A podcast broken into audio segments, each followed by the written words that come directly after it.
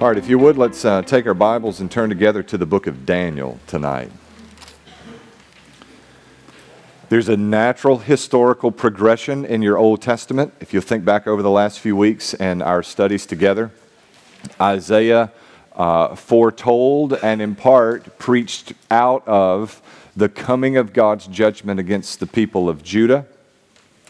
Uh, the, the judgment of God was to come against Judah, having failed to heed the warning of the fall of Israel in the north.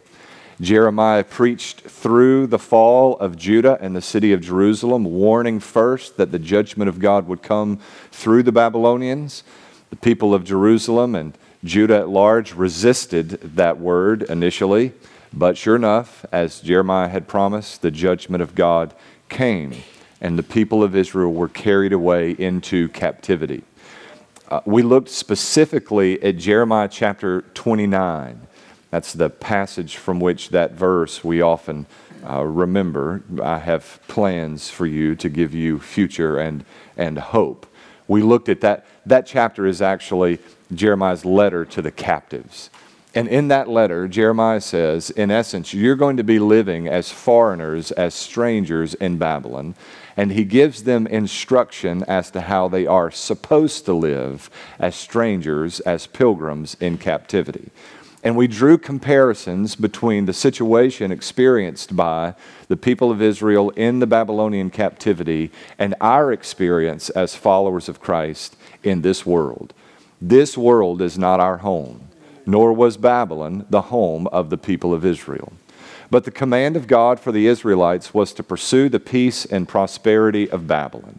In other words, to be salt and light in Babylon, in spite of the strangeness of that place, in spite of the perversity of that land. They were to pursue the peace and prosperity of that place. They were to multiply. They, they were to go about life. They were, in essence, to live even while strangers and pilgrims. The New Testament picks up on this language and reinforces that that idea is just the idea that God intends for us to glean from those passages. In 1 Peter, Peter begins his letter to those pilgrims of dispersion by referring to them as strangers or pilgrims in exile, a direct reference to the experience of the people of Israel in their Babylonian captivity. In the book of Lamentations, we reflected on the heaviness, the weight of God's judgment against the land of Jerusalem. We found the prophet Jeremiah sitting in a city now destroyed, in a heap of ashes, lamenting the plight of his people, the destruction of the city, and even the fall of the temple. In last week's, in last week's uh, lesson, we looked at the book of Ezekiel. Ezekiel prophesies within that same time frame during the Babylonian captivity most of the time prophesying from the city of Jerusalem, but spending time in what's described as uh, the, the Kedar Valley, spending time in Babylon. Ezekiel is operating both in Israel and in Babylon, encouraging the people to keep the faith, explaining to them why this terrible judgment has befallen them. Now, in the book of Daniel, we have the privilege of walking with Daniel an individual who was a part of that Babylonian captivity, an individual who honored God in the midst of his Babylonian captivity, who did just what God prescribed for him to do in pursuing the peace and the prosperity of Babylon, even as a stranger and an exile. Daniel provides for us something of a pattern for what it looks like to be a stranger, to be a foreigner, to be an exile, and to walk faithfully with our God. I'm not sure that those kinds of connections are always drawn when we turn to the book of Daniel, but I'm convinced that the reason this book is so endearing to us, why for so many of us our favorite Bible stories come from the book of Daniel, is because it's intended to parallel our, our experience here. Citizens of another kingdom, strangers and sojourners. This world is not our home, but God has given certain prescriptions for us as to how we're to conduct ourselves so long as we have our sojourn here. I've given you just a brief outline in your uh, handout tonight for the book of Daniel. By brief, there are just two lines there the narrative section of Daniel in chapters 1 through 6, which we'll spend our time with tonight and then the visions and prayers of Daniel chapter 7 through 12. At some point in our overview series, we're going to hunker down into some of these apocalyptic or symbol heavy passages and deal with their significance. But in looking tonight at the first half of Daniel, we're going to have a chance to do just a touch of that together. There is a certain literary structure to the book of Daniel. This will probably not be of interest to some of you, but for some of you, this will be of great interest. I, I, wish you would begin to look for these things as you read the Bible, both Old and New Testaments. Biblical writers love this pattern. It's called a chiastic structure. It's called that because of the Greek letter chi. It looks like the X in the English alphabet. In good English writing, your, your main thought in the paragraph comes in the first sentence and it's summarized again in the last.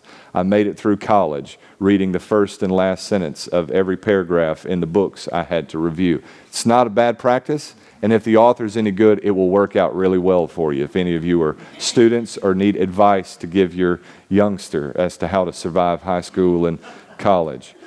But in Hebrew writing, the main point is in the middle, not the beginning or the end. And often each paragraph will be structured like that. And then even the book itself is structured like that so that all of the focus is being drawn to a single passage within that book. For instance, in the book of Daniel, in chapter 2, you have a vision of four kingdoms and their destruction. In chapter 7, which parallels chapter 2, you have a vision of four kingdoms and their destruction. In chapter 3, you have a description of the faithfulness and, uh, of God's people and a miraculous rescue. In chapter 6, the faithfulness of Daniel and a miraculous rescue. Fixed between those parallel sections come chapters 4 and 5, where, where judgment is predicted against Nebuchadnezzar and ultimately experienced by Nebuchadnezzar. In chapter 5, judgment predicted against Belshazzar, who follows after Nebuchadnezzar, and experienced by Belshazzar. We're able to deduce from this outline or this structure of the book of Daniel that at a minimum, the goal of chapters 1 through 7 is to reinforce the notion, even as we observe the pattern of Daniel's life and we see what it looks like to live as an exile in a strange and foreign land that, that the foundational, the central message of the book of Daniel is that ultimately God will judge the nations. Now, think about how central that message must have been for Daniel's generation. You had Israel that had fallen in the north, you had Judah that had fallen in the south, and both of those nations were comprised of the 12 tribes of Israel. They were the chosen people of God. Now, there can be no mistaking that the northern tribes of Israel had gone astray. They wandered far from God. And there can be no mistaking that in their own right, the two southern tribes, Judah and Benjamin in the south, they had themselves gone astray. And as a result, God had brought judgment against them. But consider who God used to bring judgment against them. He, he, he, he, used the Assyrians to bring judgment against the north a pagan, bloodthirsty people. And he used the Babylonians to bring judgment against the south, a pagan and bloodthirsty people. And the people of Israel are left looking around, going, God, I know I messed up, but at least I didn't do anything like the Assyrians and the Babylonians. And what God seems to be explaining in the book of Daniel, and it happens elsewhere, is that, is that yes, for now, Babylon and Assyria have been the sword in my hand in exacting judgment against my people, for whom God loves, he chastens. But make no mistake about it, just because those nations aren't named among the chosen tribes of Israel, God will ultimately bring judgment against them.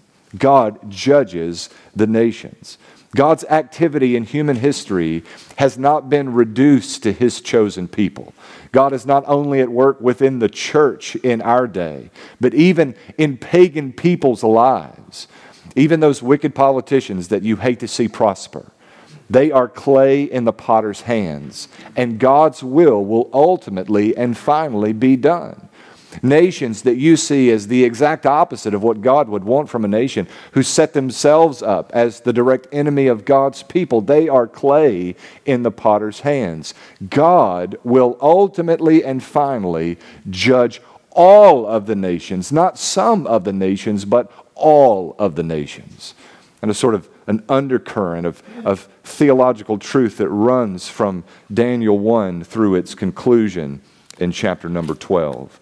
Like we've done with other books, I've identified some key passages here, four key passages from the book of Daniel to help us get an idea of what Daniel is about, to understand something of the essence of the book itself. The first is in chapter 2. Now, what you've missed in chapter 1, if you're not familiar with the book of Daniel, I suspect that several of you, if not most of you, are. Daniel has been carried away Daniel has been selected from among the exiles as one with great potential. Uh, looks seem to be a part of that. You want handsome men as a part of your court, and so Daniel is chosen for his looks and for his apparent wisdom.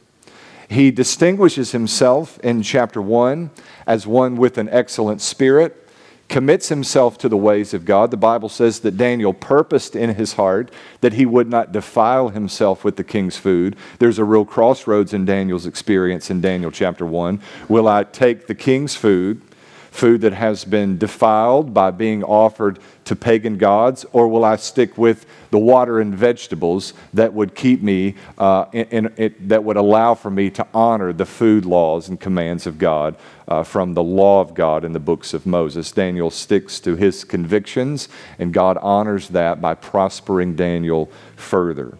In chapter 2, we're introduced a little closer to a man named, a king named Nebuchadnezzar. Nebuchadnezzar has a dream in Daniel chapter 2, and the dream that he experiences and the images and symbols associated with that dream um, are pretty characteristic of what you see later in the book of Daniel, specifically in chapters 7 through 12. So the king has a dream, and he calls for the magicians and the sorcerers and the mediums, mediums of Babylon to come and to tell the dream. But he is so struck by this dream so convinced of its crucial importance to his life, he wants to ensure himself that the interpretation of the dream he receives is accurate. So, what he does is really genius, right? He says, I'm not going to tell you the dream. You're going to have to tell me the dream. And if you can tell me what the dream is, then I'll know for certain that you're able to interpret accurately what the dream really is. It's kind of like you go into the palm reader booth, the tarot card booth. We used to go and share the gospel in the tarot card booths on Jackson Square in New Orleans. And the first thing they ask you is, What's your name? Well, why don't you tell me what my name is? This is your business, you know. Tell me what my name is. And, and uh, th- this is sort of the trick that Nebuchadnezzar pulls here in our passage. Obviously, the mediums, the sorcerers, the wise men of Babylon are not able to tell the dream, and they're certainly not able to tell an interpretation of the dream. So in chapter 2, verse 12, the Bible says, Because of this, the king became violently angry, and he gave orders to destroy all the wise men of Babylon. The decree was issued that the wise men were to be executed, and they searched for Daniel and his friends to execute them. Now they're looking for Daniel and his friends because Daniel and his friends are counted among the wise men. Not mediums, not sorcerers, not magicians, but they are numbered among the wise men.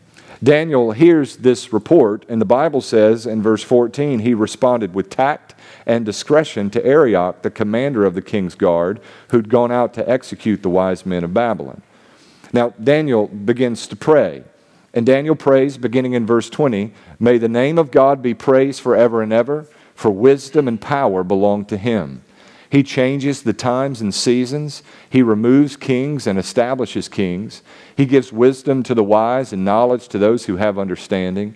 He reveals the deep and hidden things. He knows what is in the darkness, and light dwells with him.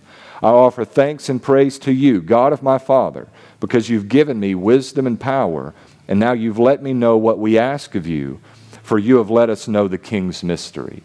Now, Daniel is abundantly clear, even as he prays and asks for insight into this dream and its interpretation, that the ability to interpret dreams does not lie with Daniel. The same can be said of Joseph of Genesis, who interpreted, and it lies with God. It was that God was pleased to grant this insight to Joseph in Genesis and is now pleased in Daniel chapter 2 to grant this special insight to Daniel as well.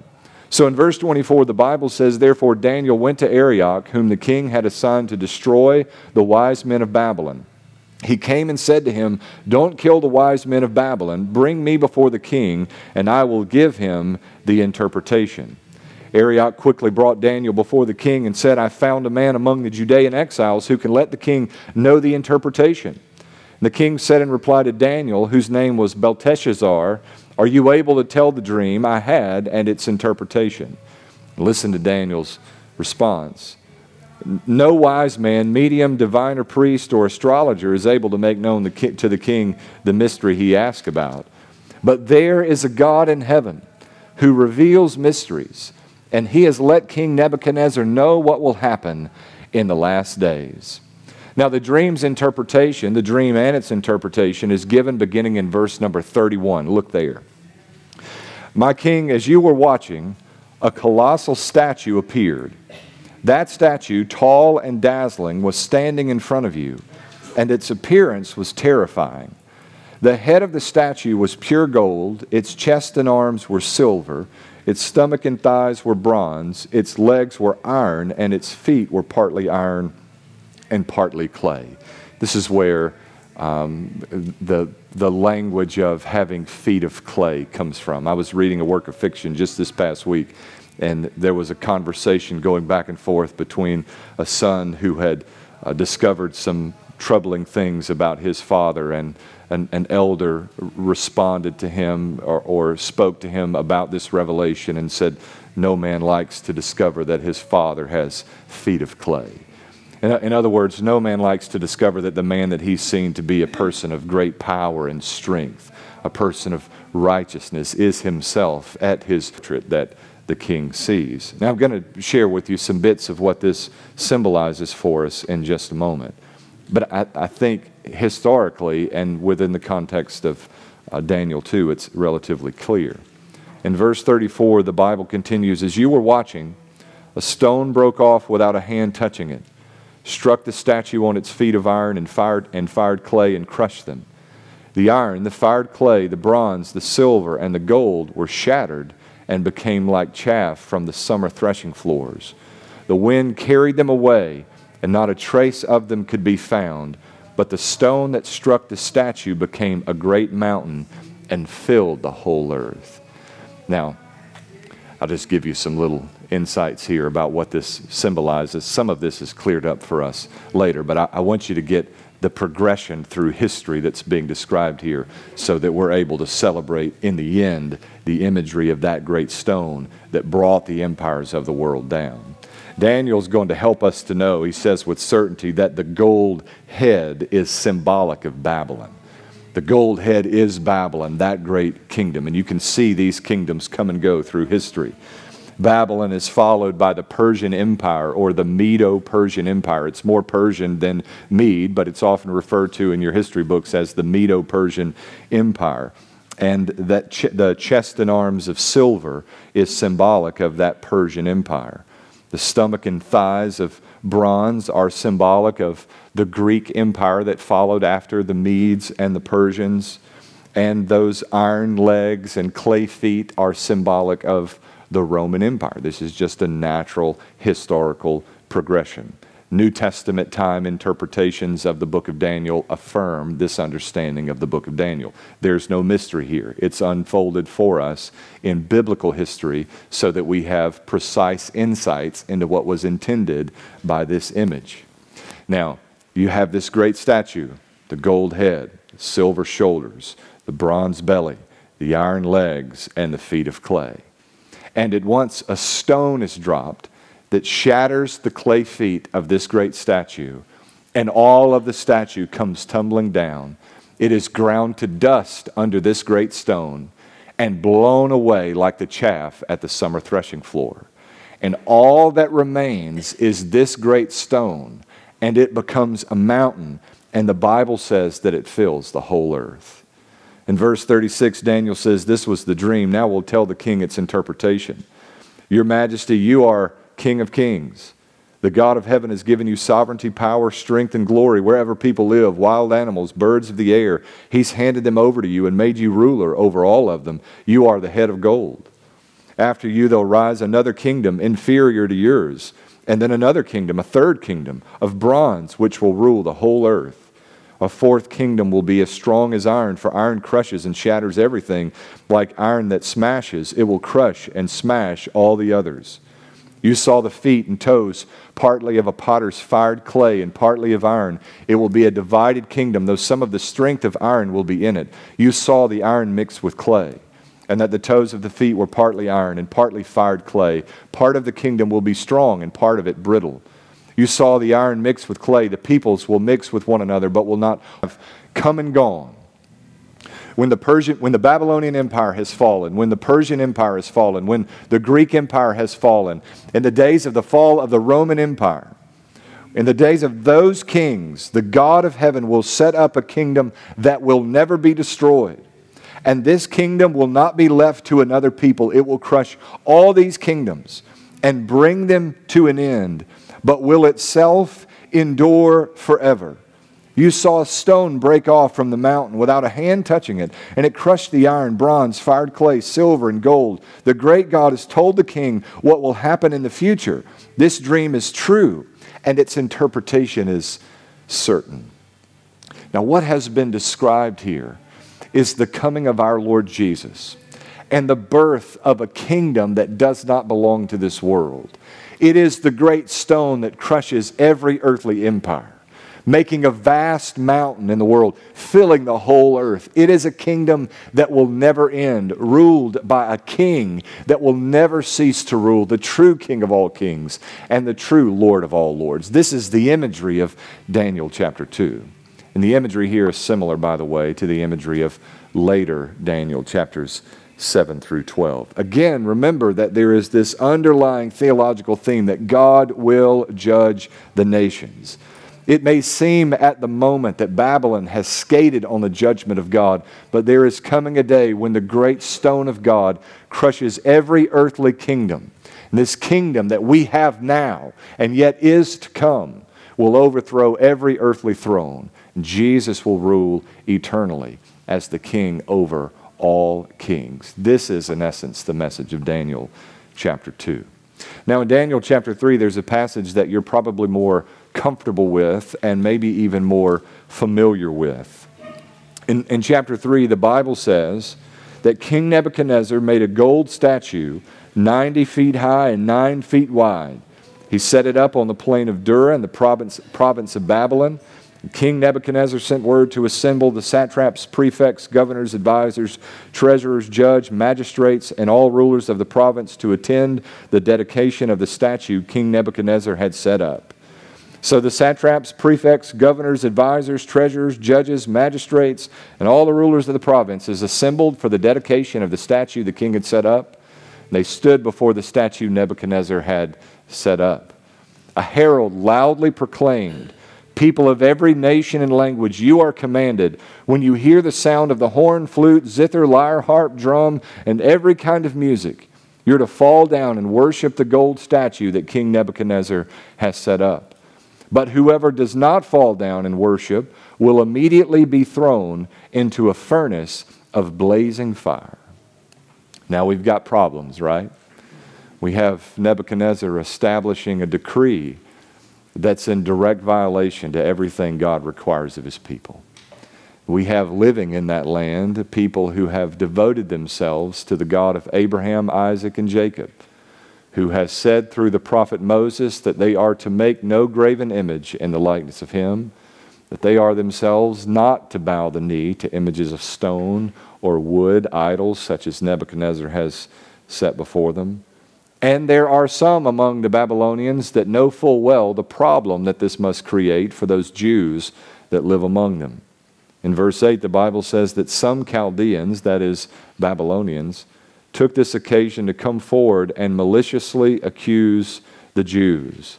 They say in verse 12, There are some Jews you've appointed to manage the province of Babylon Shadrach, Meshach, and Abednego. These men have ignored you. The king, they don't serve your gods or worship the gold statue that you've set up. And in a furious rage, Nebuchadnezzar gave orders to bring Shadrach, Meshach, and Abednego. So these men were brought before the king. Nebuchadnezzar asked them, Shadrach, Meshach, and Abednego, is it true that you don't serve my gods or worship the gold statue I've set up? Now, if you're ready, when you hear the sound of the horn, flute, zither, lyre, harp, drum, and every kind of music, fall down and worship the statue that I've made. But if you don't worship it, you will immediately be thrown into a furnace of blazing fire. And who is the God who can rescue you from my power? See, the problem with being people in exile, the problem with being pilgrims and strangers in a foreign land, is that the foreign land has a culture that is different than our own. And you better get accustomed to the reality that even the great United States of America has a culture that is different than our own. The sooner you're able to see that, to recognize the inconsistencies and the contrast, the better off you're going to be. And the more you're able to see those contrasts, those points of tension and conflict between the culture of our country and the culture of our Savior, the more often you're going to be aware of the many ethical and spiritual predicaments that are created for us by virtue of our having residence in a strange and foreign land. Now, everyone's doing it, right? And the response of the response, I think, of many Christians under similar circumstances today would be, well, we won't be worshiping in our heart. And we are, after all, avoiding certain death. Would it do a great deal of harm if we just bowed and pretended to worship the statue that Nebuchadnezzar had established for us? If we just find a way, maybe there's a middle road where we can accommodate the expectations of Nebuchadnezzar and stay in the good graces of our God. And there's really just no way to do it. You, you simply cannot love this world and, and walk in the light as He is in the light. You just can't do it. There's just no way to do it.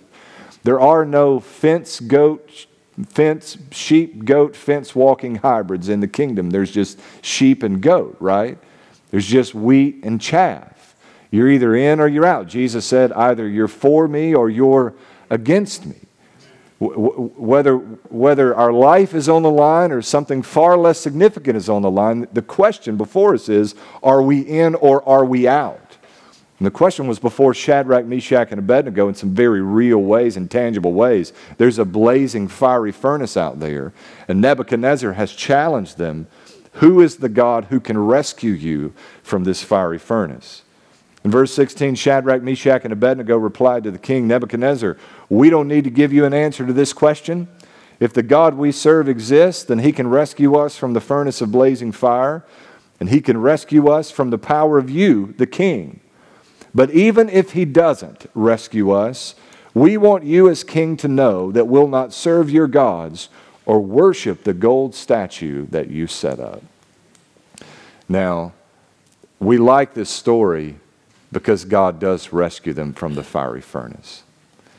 And maybe it wouldn't have the traction it does in our hearts if Shadrach, Meshach, and Abednego had been consumed by that the conviction of Shadrach, Meshach, and Abednego was that regardless of the outcome, whether we are burned up in the furnace, furnace or saved alive, God is still God. And I just got to tell you the dreadful news tonight that more times than not, it is, it is the pleasure of God that He would not intervene in such miraculous ways. There are far more Christians, it seems, in the history of Christendom that are consumed by the fiery furnace than there are those who are rescued out. But our hope and our joy, again, is not here. It's not here. A whole, a whole Sunday morning Beatitudes, Sermon on the Mount, upside down kingdom, completely different worldview. Our hope is fixed elsewhere. Yes, the kingdom has come, but it is yet to come. Our hope is not here. And if you can ever master that, and I'm not sure that we ever truly master that in this experience, maybe that's a part of, of what it is to walk into the kingdom when we're finally able to see, not with eyes of faith, but with eyes of sight, what heaven holds forth for us. Maybe then we become masters of this concept. But we have to constantly teach ourselves, remind ourselves, beat it into our brains and deep into our hearts. This world is not our home. We can gladly, joyfully walk walk away from the things of this life, march into the fiery furnace if it's what our conviction necessitates, because the glory for us is on the other side and not in this world. Shadrach, Meshach, and Abednego get the lesson far better than most do in reading this story or being taught about this story. The health and prosperity guys love this story because it works out well in the end. And I just got to tell you that the conclusion to this story it is not a determining factor in the goodness of our God. He is always good, always faithful, always right. The judge of all the earth always does the righteous thing, no matter what the outcome may look like from this perspective. So you know what happens, right? They throw Shadrach, Meshach, and Abednego into the fiery furnace. God saves them. In fact, it is observed by Nebuchadnezzar and others standing about that there's a fourth in the furnace and his appearance is one like the Son of Man. It seems as though Jesus is in the furnace with those Hebrew boys. And when they come out, their hair is not even singed, and their clothes don't smell like smoke. And the fire is, is, is so fierce that it consumes even the ones that go near to cast them in. And yet God saves them out. Nebuchadnezzar finds foxhole faith as a response of that experience.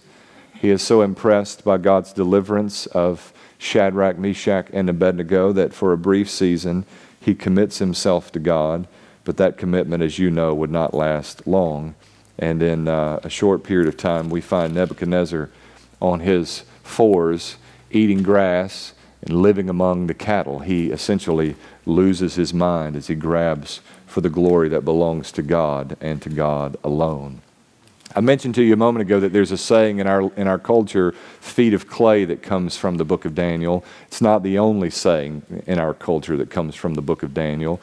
The idea of seeing the writing on the wall likewise comes from Daniel chapter 5. If you would turn there. By Daniel 5, Nebuchadnezzar has died, and he has been followed by a king of Babylon named here as Belshazzar. The Bible says in verse 1 of chapter 5 that King Belshazzar held a great feast for a thousand of his nobles and drank wine in their presence. Under the influence of the wine, usually stories like that don't end well. Under the influence of the wine, Belshazzar gave orders to bring in the gold and silver vessels that his predecessor Nebuchadnezzar had taken from the temple in Jerusalem, so that the king and his nobles, wives, and concubines could drink from them. So they brought in the gold vessels that had been taken from the temple, the house of God in Jerusalem. And the king and his nobles, wives, and concubines drank from them. They drank wine and praised their gods made of gold and silver, bronze, iron, wood, and stone. At that moment, the fingers of a man's hand appeared and began writing on the plaster of the king's palace wall next to the lampstand. But for the events that followed after, the king would have otherwise thought that he'd gotten a hold of bad liquor. But the Bible says that as the king watched the hand, that hand was writing, and his face turned pale, and his thoughts so terrified him that his hip joints shook and his knees knocked together. He likewise, as Nebuchadnezzar had before, called for wise men to interpret the writing on the wall to give some insight as to what this symbol meant for him. He's informed in verse 11 of chapter 5 that there was a man in this kingdom who had the spirit of the holy gods in him, as it's described there. And the king gives the command in verse 12 to summon Daniel to give an interpretation of what has just been experienced. Daniel is called into the scene in verses 13 and following and begins an explanation of what has just unfolded before Belshazzar and this party in verse 22. Daniel says there, But you, his successor, speaking of Nebuchadnezzar, Belshazzar, have not humbled your heart, Even though you knew all of the experiences of Nebuchadnezzar before you, you've not humbled your heart before the God of heaven. Instead, you've exalted yourself against the Lord of heaven. The vessels from his house were brought to you, and as you and your nobles, wives, and concubines drank wine from them, you praised the gods made of silver, gold, bronze, iron, wood, and stone, which do not see or hear or understand. But you have not glorified the God who holds your life breath in his hand and who controls the whole course of your life. Therefore, he sent the hand, and this writing was inscribed. This is the writing that was inscribed. Verse 25 says, Mene, Mene, Tekel, Parsin. It's an Aramaean phrase, and some of your translations will transliterate that a little bit differently. Mene, Mene, Tekel, Upharsin. But they all mean the same. And the interpretation is given in verse 26. Mene means that God has numbered the days of your kingdom and brought it to an end. Tekel means that you have been weighed in the balance and found deficient. And Peres, which is the singular of Parsin in the writing on the wall, means that your kingdom has been divided and given to the Medes and the Persians. For Belshazzar, we can now say, from our use of the phrase, the writing really was on the wall. For his want to grab at the glory that belonged to God and God alone, like Nebuchadnezzar before him, he would now be overthrown. And the Bible says in verse 29 Belshazzar gave an order, and they clothed Daniel in purple. But in verse 30, that very night, Belshazzar, the king of the Chaldeans, was killed, and Darius the Mede received the kingdom at the age of 62. This is the birth of the Medo Persian Empire as it relates to the area immediate to the city of, of Babylon. The last passage that I want us to look at, and we'll look at this passage quickly, is in chapter 6. Chapter 6 is where Daniel is thrown into the lion's den. Daniel seems to consistently distinguish himself from other leadership in the land of Babylon. So understand that he is, he is running with a rather elite group. And even in the elite, elite group, the hand of God is so profoundly upon Daniel that he is, even among the distinguished, himself distinguished in that setting. The Bible says in verse 1 Darius decided to appoint 120 satraps over the kingdom, station them throughout the realm, and over them three administrators, including Daniel. These satraps would be accountable to them so that the king would not be defrauded. Daniel distinguished himself. This is one of my favorite verses in Daniel. Daniel distinguished himself above the administrators and satraps because he had an extraordinary spirit. So the king planned to set him over the whole realm. Most translations will render that Daniel had an excellent spirit or a spirit of excellence. It has reference to a number of things. One, it has reference to the fact that the Spirit of God abides on Daniel. But it's much more practical than that. That's the spiritual uh, side or spiritual foundation of what's being observed about Daniel. The idea here is that Daniel does what he does with a spirit of excellence. That Daniel does what he is assigned to do well. That Daniel does what he is assigned to do right. Somewhere along the way, we've tried to make mediocrity a Christian virtue like being okay with just being average somehow makes us more spiritual than other people. And I, I, I, don't, I don't think anything could be further from the truth. In every area of our life, like with your children in academics, they ought to seek excellence because we are the children of God. We seek to bring glory to God in, in all that we do, in the case of our kids, in academics, even in athletics. I think there's even a line of thinking in the athletic world today that being a follower of Christ is somehow a hindrance to your ability to be effective at whatever it is that you've been required or asked to do, when nothing could be further from the truth. We are committed to excellence in every area of our life. In the workplace, we are not hindered by our commitment to walk with Jesus. We are rather helped because we're not working unto our employers or for next Friday's paycheck. We are serving as unto God, laboring under the power provided by God's Holy Spirit. Daniel was a person of excellence. And I just got to say to you briefly tonight this is an aside from Brother Wade. that we ought to be in every area of our life people of excellence. It ought to never be that a Christian is a sorry employee. It ought to never be that a Christian is less than earnest about giving 100% at whatever it is that they've been assigned to do. And by virtue of this spirit of excellence, Daniel is able to distinguish himself even among those already enjoying a certain level of distinction. Well, sometimes distinction creates jealousy. And that's exactly what happens for those serving alongside Daniel. Now, note that there are only three people who enjoy this level of leadership in Babylon. Under Belshazzar, there are essentially uh, three governors or three overseers of three areas of leadership or three districts. And Daniel is among the three. A foreigner, a Jew on top of that. But because he had such a firm commitment to excellence, he finds himself rising to this place of ultimately sitting at the right hand of the king of Babylon. Those who envied him knew that they could find no charge or corruption against Daniel because he was a trustworthy man and there was no negligence or corruption to be found in him. But they say in verse 5, we'll never find any charge against Daniel unless we find something against him concerning the law of his God and they set in motion a conspiracy to have Belshazzar require of Daniel what he could not provide, namely his worship. Now, there's something to be said for the way Daniel handles his business here. He's essentially told that he can't pray. And Daniel goes home the way he always did, and he prays. Now, I want you to note Daniel didn't start praying when the king said you can't pray. That's how Christians in America want to do. You tell them they can't do something spiritual, and then they get really serious about being spiritual. I, can remember in the early days of walking with Jesus, and there was the big hubbub about how steps involved and all. I was all in the middle of it. But I'm looking around at a bunch of people that ain't thought about keeping the Ten Commandments in a decade, all up in arms about the removal of the commandments. Daniel does not do what he does here in order to instigate an investigation from the government. Daniel simply does what he always does.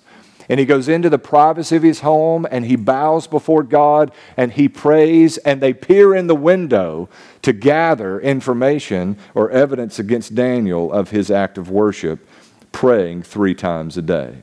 Now, eventually, he's brought back to Belshazzar, and Belshazzar regrets the decision that he's made, but the decision has been made, and Daniel is thrown into the lion's den. Like Pilate, who was burdened over the decision to have Jesus crucified on the evening before his crucifixion, Belshazzar is burdened and grieved over the decision now made concerning Daniel in the lion's den. But he goes back the next morning, and lo and behold, Daniel is alive. And there are the lions, and there is Daniel, and he's all in one piece.